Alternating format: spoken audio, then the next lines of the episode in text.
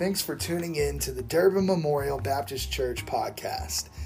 We're a group of sinners saved by grace alone, through faith alone, in Christ alone, and here you will hear the Word of God.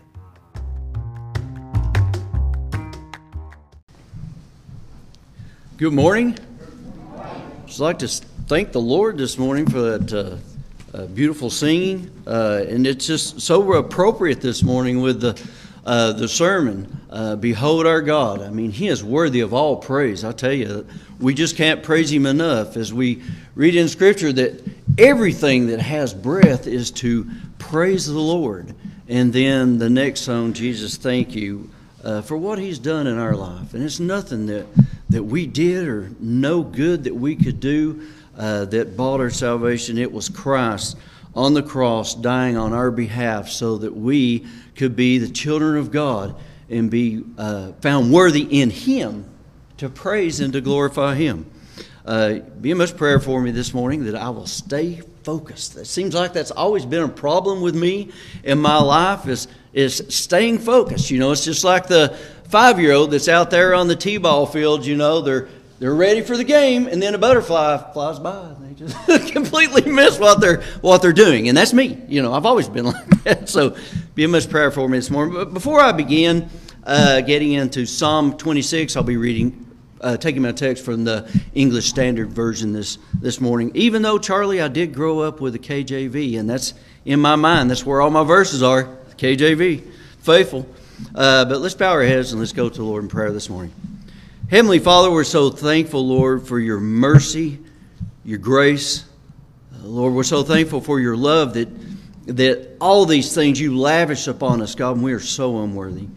Lord, we praise you this morning. We ask, Lord, as we uh, delve into your word, uh, Lord, that you will speak through us uh, the things that we have studied and, and your, the verses that we've rehearsed and all these things, God, that, that uh, you would be magnified, you would be praised, that the church would be edified, and those, Father, who possibly don't know you or have a relationship with you, that they'll see a need for a Savior and how gracious and wonderful that you are.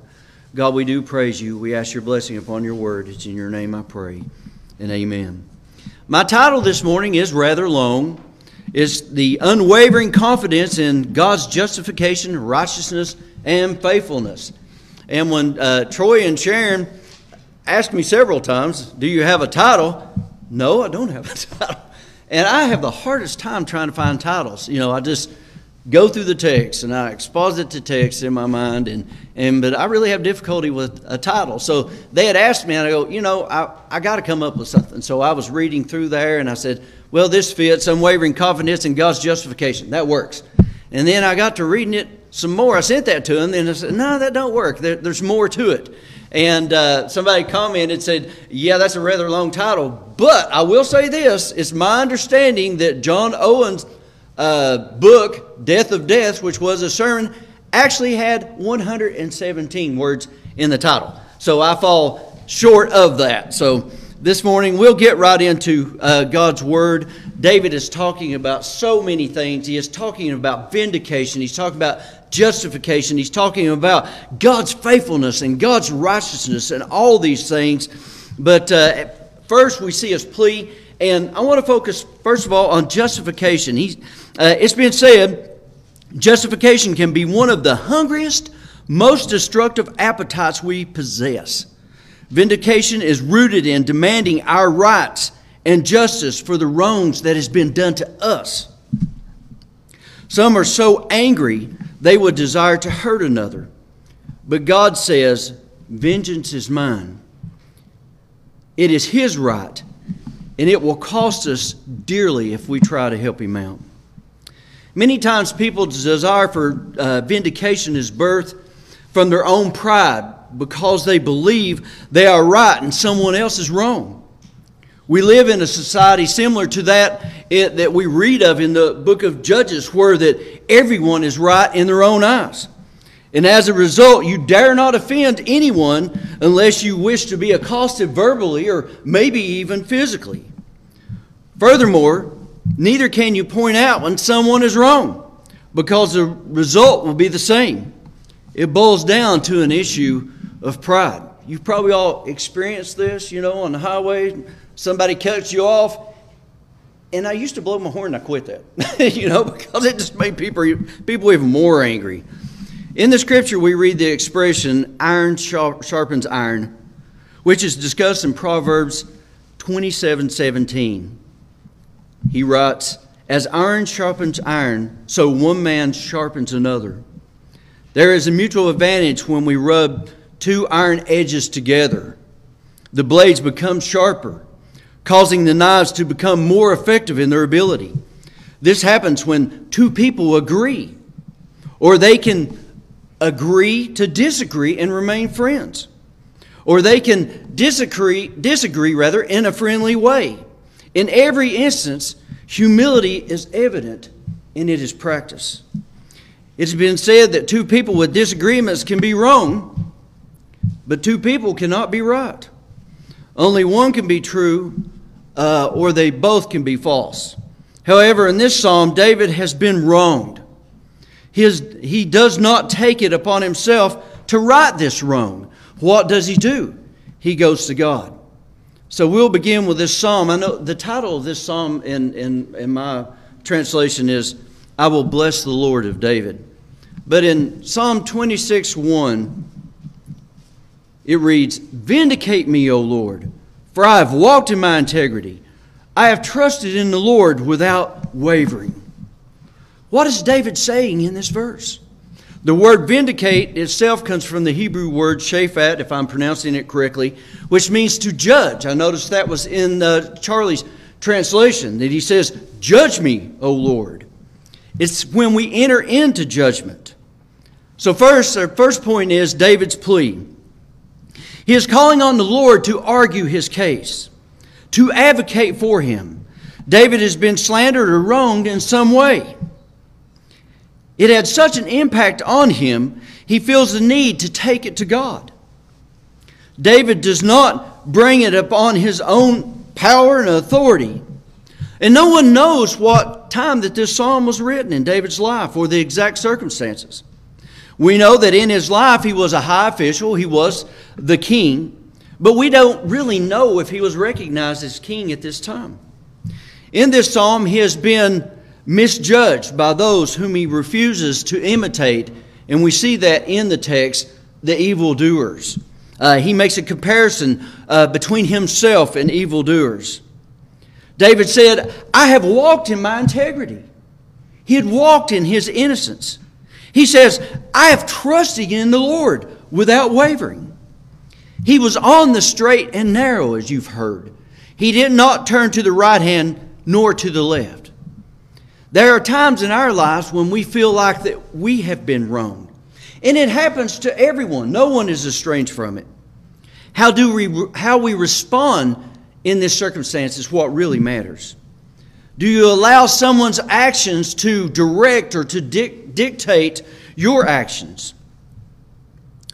Do you allow someone to guide you and to direct you and to be master over you because you have succumbed to uh, their judgments and, and, and their gainsaying? Contrariwise, there are times when someone's judgment is right against us and we deserve the consequences for our actions. We see an example in David's life that this was true. There was a time in his life when David, as king, lusted after a woman. She was bathing in the nude where that the king could see her. And David did see her. He could have refused to look, but he did not. Soon after his desire escalated, David committed sin with the woman a child was conceived. David attempted to cover it up by having the husband of this woman murdered, which in essence he murdered him himself. He thought if her spouse was out of the way, people would think that she was free from the law. And in this instance, God judged David. His sin cost the life of his son, which the adulterous relationship produced. Scripture says the sword never departed from his house. The consequences of his sin was great. He had a daughter that was molested by one of his sons. Another son killed that son, and that son tried to overthrow David as king. And uh, the son was killed by David's cousin. See, the consequences of sin are great. It, the consequences never departed from David's house. You see, David's sin was found out, and he suffered dearly for it. In this case, he received a righteous judgment and had to face the consequences. However, he did receive forgiveness. David, uh, or God even said of David that he was as the apple of his eye. But he suffered in his lifetime. Not only did his sin affect himself, but it also affect others. He was forgiven, but sin does have its consequences. But in this psalm, we see something different. We see that David has done no wrong. And like I said, we do not know what point in David's life. Some commentators believe that it's when he was fleeing from Saul. He had been proclaimed king, but he was running for his life because the king at that time was trying to kill him. So he knew that he had done no wrong to the point that he asked God to examine his life. David opened his heart before the Lord and asked God to judge him. He proclaimed his innocence. Why? He believed that he had done nothing wrong. Then we see point number two David's character revealed. We know that David loved the Lord from his youth. When he was young, he loved the Lord greatly. He wrote songs about God's goodness, about his grace, and about his mercy. He often meditated upon the Lord while tending the sheep on the backside of the wilderness. He loved God very much and he was jealous for God's glory. We see that there was a time in David's life when he was less than 20 years old. I know that he was because he had to be 20 years old to take part in war or to be in a battle. But there was a time when his father, Jesse, had sent him out to take his, uh, his other sons food who were in a battle. While doing that, a great warrior for the Philistines named Goliath insulted the Israelites. But more than that, he insulted David's God. David, being jealous for God's glory, miraculously killed the giant and won a victory for the Israelites and for his God. David was jealous for God's glory. David was obedient. And this incident shows that he walked in his integrity. We see that in Keil and Delitzsch and, in their commentary on the Old Testament reminds us that a war between the Philistines and the Israelites furnished David with the opportunity of dis- displaying before Saul and all Israel the heroic power which was firmly based upon the bold and pious trust in the omnipotence of the faithfulness of the, his covenant God. Behold our God is the song that we sang this morning. All glory belongs to God. David said in verse 2, he says, Prove me, O Lord. Try me. Test my heart and my mind. David was so confident of it, so confident of his innocence that he asked God to test him. He said, "Prove me, try me, test my heart and my mind." Wood would think that David was being very arrogant at this time to, to go before the Lord and tell him to judge him, say, Look at me. I'm innocent. I didn't do a thing. How many of us this morning could actually uh, say and would actually be bold enough to say, God, prove me, try me, test my heart and my mind? Why do I say this? Number one is I know the heart. Jeremiah 17 9 reads, The heart is deceitful above all things and desperately sick, and who can understand it? I know the deceitfulness of the heart. I'm sure you do too. I know my heart. I know that, uh, that, uh, that, that I sin. I know that I will sin until that I am glorified. In our culture, it's a very popular saying uh, for someone to say, just follow your heart. Someone has said, especially, essentially, it is a belief that your heart is a compass inside of you that will direct you to your true north. If you just have the courage to follow it. It says that your heart is a true guide, is the true guide that will lead you to true happiness if you just have courage to listen to it. The creed says that you are that you are lost and your heart will save you. But listen what Jesus says in Matthew 15, 19, and 20. Jesus said this about the heart. For out of the heart come evil thoughts, murder, adultery, sexual immorality, theft, false witness, and slander. These are what defile a person. So we know what's in the heart. Jesus knows what's in the heart. Jeremiah continues in verse 10. He said, I, the Lord, search the heart and test the mind to give every man according to his ways, according to the fruit of his deeds. Knowing this, how does your character measure up? Would you be bold enough to invite God to look into your heart? Moment, Romans 3:23 says, "For all have sinned and fallen short of the glory of God." We are certainly not as good as what we think that we are. John 1:10 reads, "If we say that we have not sinned, we make him a liar, and his word is not in us." When we ask God to vindicate us, we fall on his mercy and cry, Be merciful to me, O Lord, a sinner. Why? Because the Lord and his word has revealed what is in our heart. We seek his justification. What does justified mean?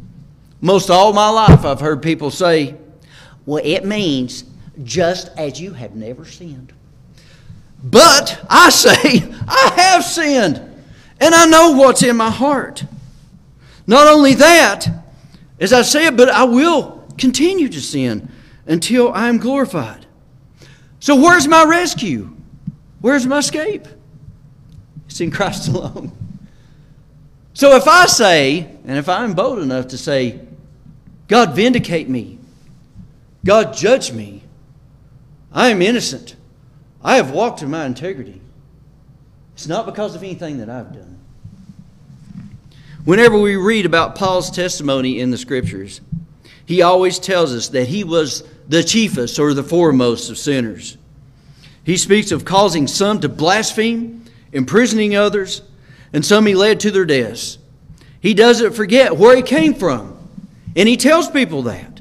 What the Lord did in his life by saving him, and he brags on God, he magnifies God. And finally, where he is going because of what Christ has done in his life. In 1 Timothy 13 and 14, Paul says, Though formerly I was a blasphemer, a persecutor, an insolent opponent, but I have received mercy because I had acted ignorantly in unbelief. The grace of our Lord overflowed for me with the faith and love that are in Christ Jesus. Because Christ paid the penalty because he paid my penalty, because he paid our penalty for our sins and satisfied the Father's wrath uh, against our sins. Those who believe in Christ are justified. We see again in Romans 23 through 25a, he says, For all have sinned and fallen short of the glory of God. But listen to this, and are justified by his grace as a gift through the redemption that is in Christ Jesus, whom God put forward as a propitiation. That means a substitution for us by his blood to be received by faith. Again, it's nothing that we have done, it's what God has done. And when David says, Vindicate me, he is falling on the mercy of God, and he says, I am innocent because you made me innocent. It's nothing that I have done. Point number three David's character based on God's faithfulness and righteousness. We continue the reading of the psalm and see why David says what he says in verse 1 and 2. Verse 3 he says, For your steadfast love is before my eyes, and I walk in your faithfulness. First, let's look at steadfast love. The Hebrew word is you got to put that in there. It's Hesed love that God has. God's Hesed love is His redeeming love. He buys us out of the slave market of sin and proclaims us innocent. His love for his chosen people that he displays. In the Pentateuch, despite the sinful rebellion of God's people Israel, they are rescued from judgment and reconciled through God's work of salvation. After the golden calf incident in the, the book of Exodus, we read the Lord revealed himself as the Lord revealed himself to Moses and proclaimed. Listen to this beautiful proclamation in Exodus 34 5 through 8. The Lord descended in the cloud and stood with him there and proclaimed the name of the Lord.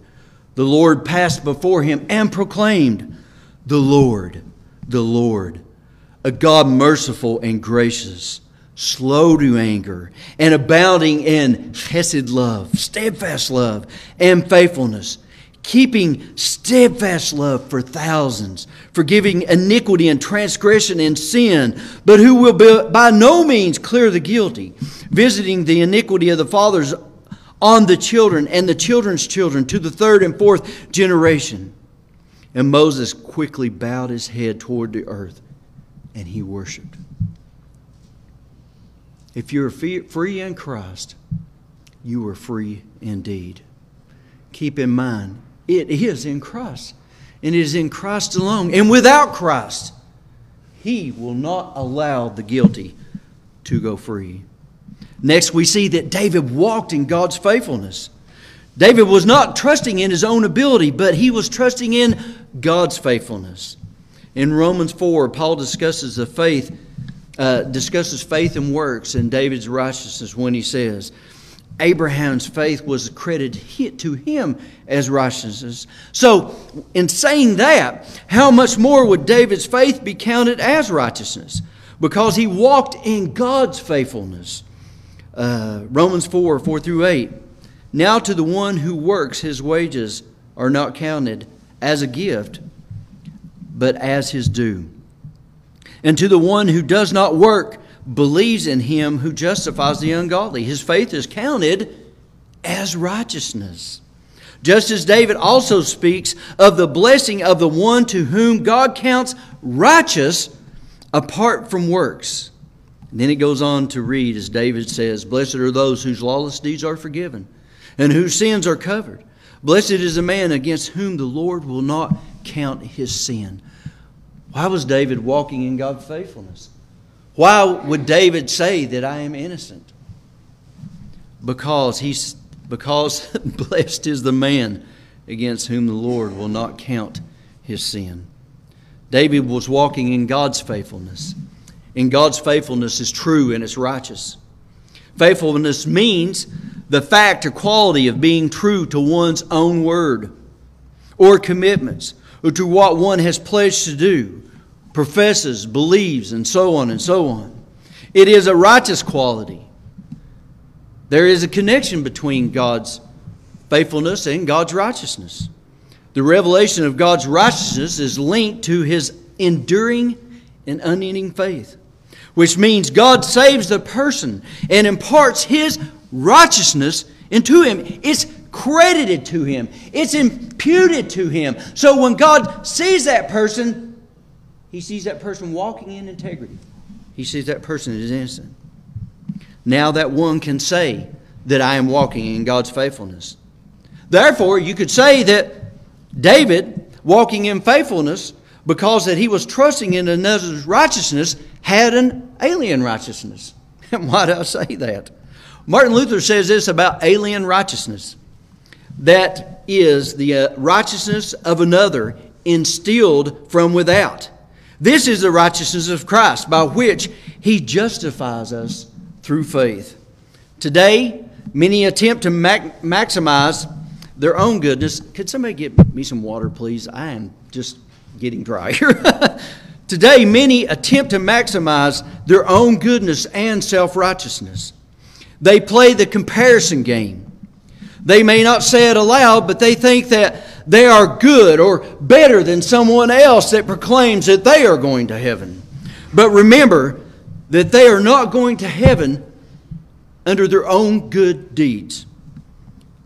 Paul writes in Ephesians 2 8, For by grace you have been saved through faith. It's not our faith, it's God's faith. He's the author and the finisher of our faith. And this is not your own doing, it is a gift of God, not a result of works, so that one may boast. See, salvation is not of our own doing, of our own good works, or our lack of sinning. Someone has said this a religion concerned only with not doing anything wrong in order that its practitioner may one day stand vindicated ignores the will of God. So there's nothing that we can do to obtain our righteousness or our right standing in the sight of God. We are not saved by our own merit. We are saved by grace alone, through faith alone, in Christ alone, as described in God's Word alone, to the glory of God alone. See, it's not our doing, it's, it's God's doing. It's nothing that we have done, it's what God has done that in the end, God gets the glory. I'm walking in integrity, I'm walking in His faithfulness, not mine. It's nothing that I have done, it's what God has done. Paul says in 2 Corinthians 5:21, probably my favorite verse in the New Testament. Isaiah 1 through 6 is my favorite verses in the Old Testament. Paul says, For our sake he made him to be sin who knew no sin, so that in him we might become the righteousness of God. It's in him. It is because, like David, we are walking in faithfulness. We have his righteousness. David's character kept him, as we read on, from keeping company with those who are evil. He says, I do not sit with men of falsehood, nor do I consort with hypocrites. He says, I hate the assembly of evildoers, and I will not sit with the wicked. It can be summed up like this in those verses. What is David actually saying? To me, David is saying, I do not run, or I do not walk, or I do not keep company with two faced liars. And the reason I say that is the word hypocrite literally means one with many faces. It was a word that was used in the Greek cultures. They were putting on plays that one person would play many characters or they would have many faces. Then they were referred to as a hypocrite. J.C. Ryle says this. He says, Nothing perhaps affects man's character more than the company that he keeps. Scripture cautions us against certain associations. 1 Corinthians 15 uh, 33 he says, Do not be deceived. Bad company ruins good morals. Furthermore, we see in 2 Corinthians 5 or 6, 14, 15, he said, Do not be unequally yoked with unbelievers. For what partnership has righteousness with lawlessness? Or what fellowship has light with darkness? What accord has Christ with Belial? So David could maintain his integrity if he kept fellowship with God. He knew that it would be tainted or possibly even destroyed if he kept company with evildoers. It is not possible for light to have fellowship with darkness. The only way that light can have fellowship with darkness is if the light is diminished or it's no longer light at all. Hear this if you feel comfortable in the midst of unbelievers, something is wrong somewhere. If now I'm going on to clarify this. If you sit with an unbeliever and you chat it up in their corrupt conversations and laugh at their carnal jesting, then something is missing somewhere. God's people have been transformed. God's people have been changed. We are a new creation in Christ Jesus. Jesus said this uh, uh, about such people in John uh, 3 19 and 20. He says, And this is a judgment that the light, we are the light. He is the light. The, and he's speaking of himself here. That the light has come into the world, and people love darkness rather than light uh, because their works are evil. For everyone who does wicked things hates the light and does not come to the light, lest their deeds should be exposed.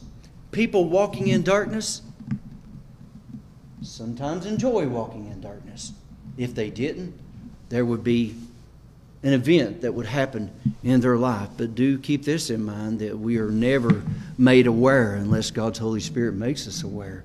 But there are some people that are satisfied in their sin, and they're going to live that way regardless. See, the heart is rebellious. The heart is a, a rebel, is a, is a rebel against Christ's goodness.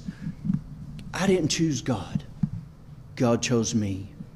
I had a rebel, wicked heart, and it took an event to happen in my life an event of regeneration where that Christ made me knowledgeable of the path that I was living in, the path that I was walking in, and then he said, I'm here with outstretched arms. I died for you. and as Paul said, when my sin was made known, that the, the law said that I was a sinner, and then when I recognized this and I knew this, sin revived, I died. The only thing that I could do was fall on that rock and be broken. And if you don't do that, then that rock will fall on you and you will be ground to powder. Listen, we serve a loving God. God does not hate you. God desires for you to be saved. Those living in darkness, we see, uh, there's two types of company that the scripture tells us not to keep fellowship with or to walk with. Those living in darkness. Paul says, or Peter says, 1 Peter 4 3 through 5, For the time that is past suffices for doing what the Gentiles want to do, living in sensuality, passions, drunkenness, orgies, drinking parties, and lawless idolatry. With respect to this, they are surprised when you do not join them in the same flood of debauchery, and they malign you but they will give an account to him who is ready to judge the living and the dead. In other words, your faithfulness in living the way that God expects you to live shines light on their evil deeds, the evil deeds of sinful man. And as a result, they will defame you, they'll slander you, they'll run a smear campaign against you. And this was what was happening in David's life when he made that plea God, vindicate me. It was because that they were saying evil things against him.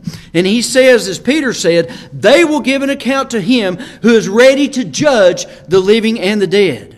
Note that we are not to keep company with unbelievers in a capacity that it would change us or cause us to walk in the same manner with them, but we are commanded to share the gospel with them. Not live as they do, but share the gospel with them in hopes that they will live truly live in Christ. As Paul says in Acts 26 18, listen to his heart to the lost. He says to open their eyes so that they may turn from darkness to light and from the power of Satan to God, that they may receive forgiveness of sins and a place among those who are sanctified by faith in me.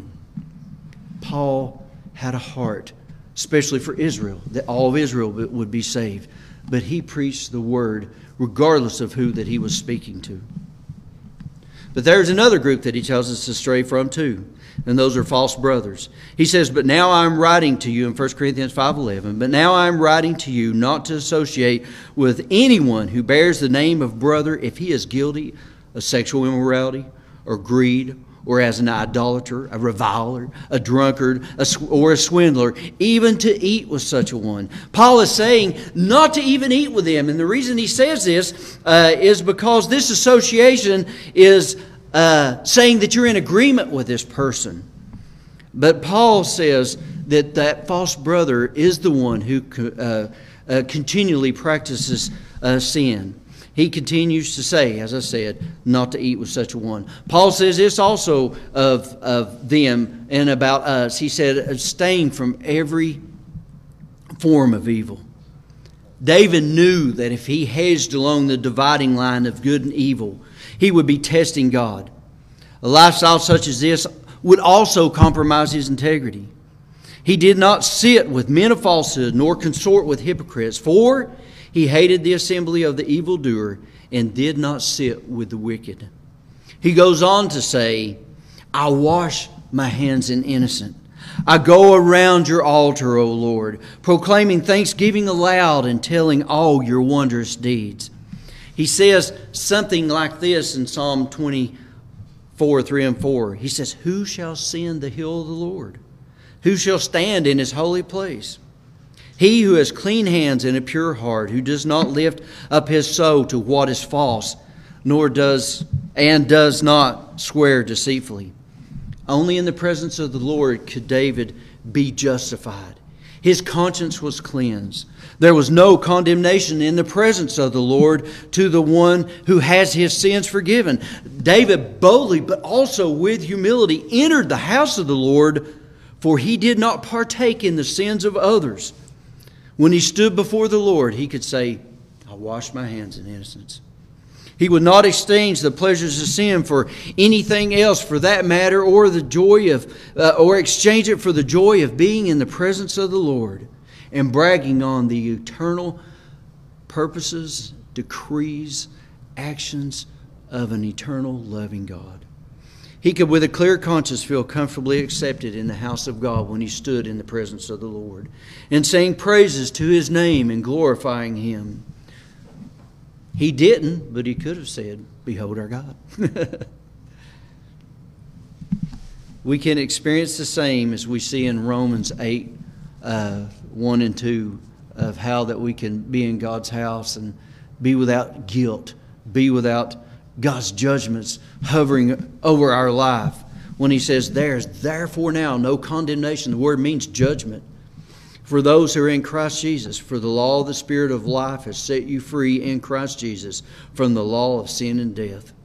We have been vindicated, we are justified. God gets the glory, and we are honored this morning to give Him praise. This day, because what Christ has done as our great high priest, we, we can come boldly before the throne of grace and find grace to help and mercy in the time of need we can truly say, as he says in verse 8, O Lord, I love the habitation of your house and the place where your glory dwells. If we are walking in integrity, if we are trusting in the Lord without wavering, trusting in God's faithfulness, having clean hands and a pure heart, you will proclaim thanksgiving without fear. You will love dwelling in the house of the Lord because it is the place where His uh, glory dwells. Not only that, it is the place where believers who are walking in righteousness experience the same thing and proclaim praises unto the Lord. It's true when, uh, when sometime, some, sometimes someone gets downtrodden and they, they stray, and, and the, uh, the tempter says, Well, it's good for you to stay home today. You know, you're, you're not feeling up to it. But this is a place where that there's a multitude of counselors. This is a place where that there is safety. As Hebrews 10:25 says, not neglecting to meet together as the habit of some, but encouraging one another.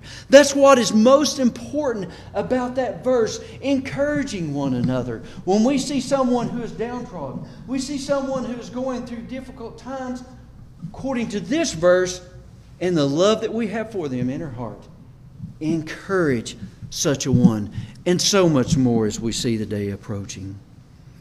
We know that we live in a time that Matthew 24 11 and 12 says that uh, where, where he says, Many false prophets have arisen and led many astray.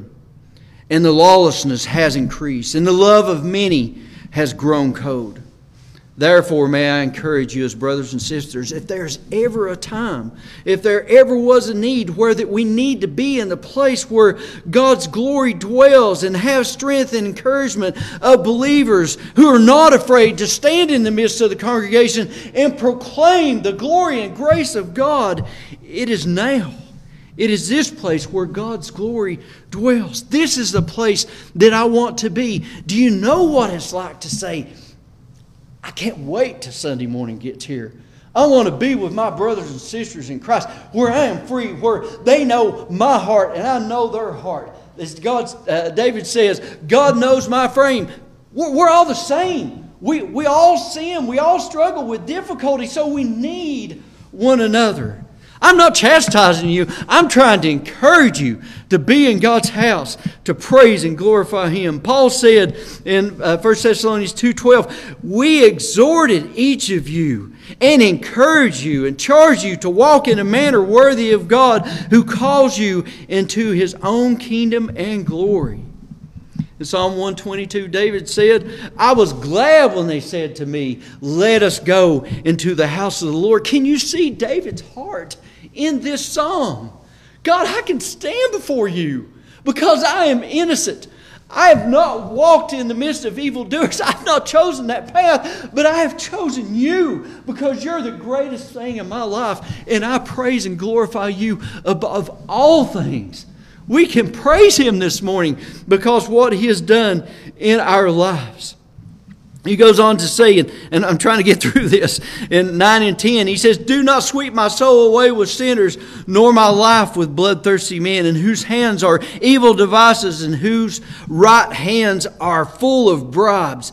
He knew that, that God would vindicate him. He knew that he was faithful to, to deliver and justify him because he was trusting in God's faithfulness and righteousness. He knew God would not let the guilty go free. David knew when he sang this psalm in Psalm 1 that the wicked are like the chaff that the wind drives away. Therefore, the wicked will not stand in judgment, nor sinners in the congregation of the righteous. For the Lord knows the way of the righteous, but the way of the wicked will perish. God knew that God would judge the unrighteous and that they would perish for all eternity when he said, Do not sweep me away with sinners, nor my life with bloodthirsty men. He was actually repenting when he said this. He said, God, please be merciful to me. He was saying, Cleanse me and keep me from being numbered among the ungodly. For he goes on to say in 11 and 12, But as for me, I shall walk in my integrity. Redeem me, purchase me buy me out of this lifestyle so that I may stand before you in your presence and be holy and without sin. He says, Redeem me and be gracious to me. As the writer in Ephesians says, this grace he has lavished upon his children. He says, For my foot stands on level ground. In the great assembly, I will bless the Lord. Once again, David appeals to his integrity. C.H. Spurgeon writes this He said, He held integrity as his principle and walked in in it as his practice. David had not used any treacherous or unrighteous means to gain the crown or to keep it. he was conscious of having been guided by the noblest principles of honor in all his actions with regard to Saul and his family. He calls on God to redeem him and to show mercy. He knew what was in the heart of man. He was stable in the Lord. He was not tossed about on the sea of, of doubt and unbelief. He fully trusted God. And he did not care, he did not care to invite God to prove him, to try him, to test his heart and his mind. His feet were planted on solid ground. He had, he had a testimony of how God had delivered him from the bear and the lion in the wilderness, from the giant that was in the midst of the battle. God had always been there for him. God was his salvation. He was willing to tell it. David had an unwavering confidence in God's justification, in his righteousness, and in his faithfulness. He says this in Psalm 139. He says, Search me, O God, know my heart, try me, and know my thoughts. I will close with this. In saying that, God already knows your thoughts. God already knows your heart. It's naked and exposed in His sight.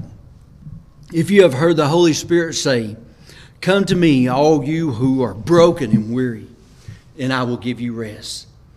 Trust Him as David did. He proved God continually throughout his life and found God to be faithful, holy, and true. Did David mess up? Surely he messed up. But he was righteous and he stood before God in innocence because God had forgiven him. God had redeemed him. God didn't bring those old sins up and try to afflict him and bribe him with that.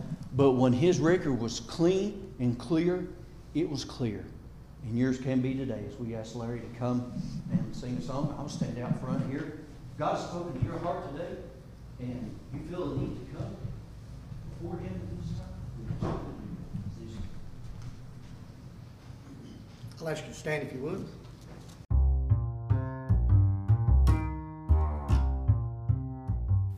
Thanks for listening to this edition of the Durbin Memorial Baptist Church podcast.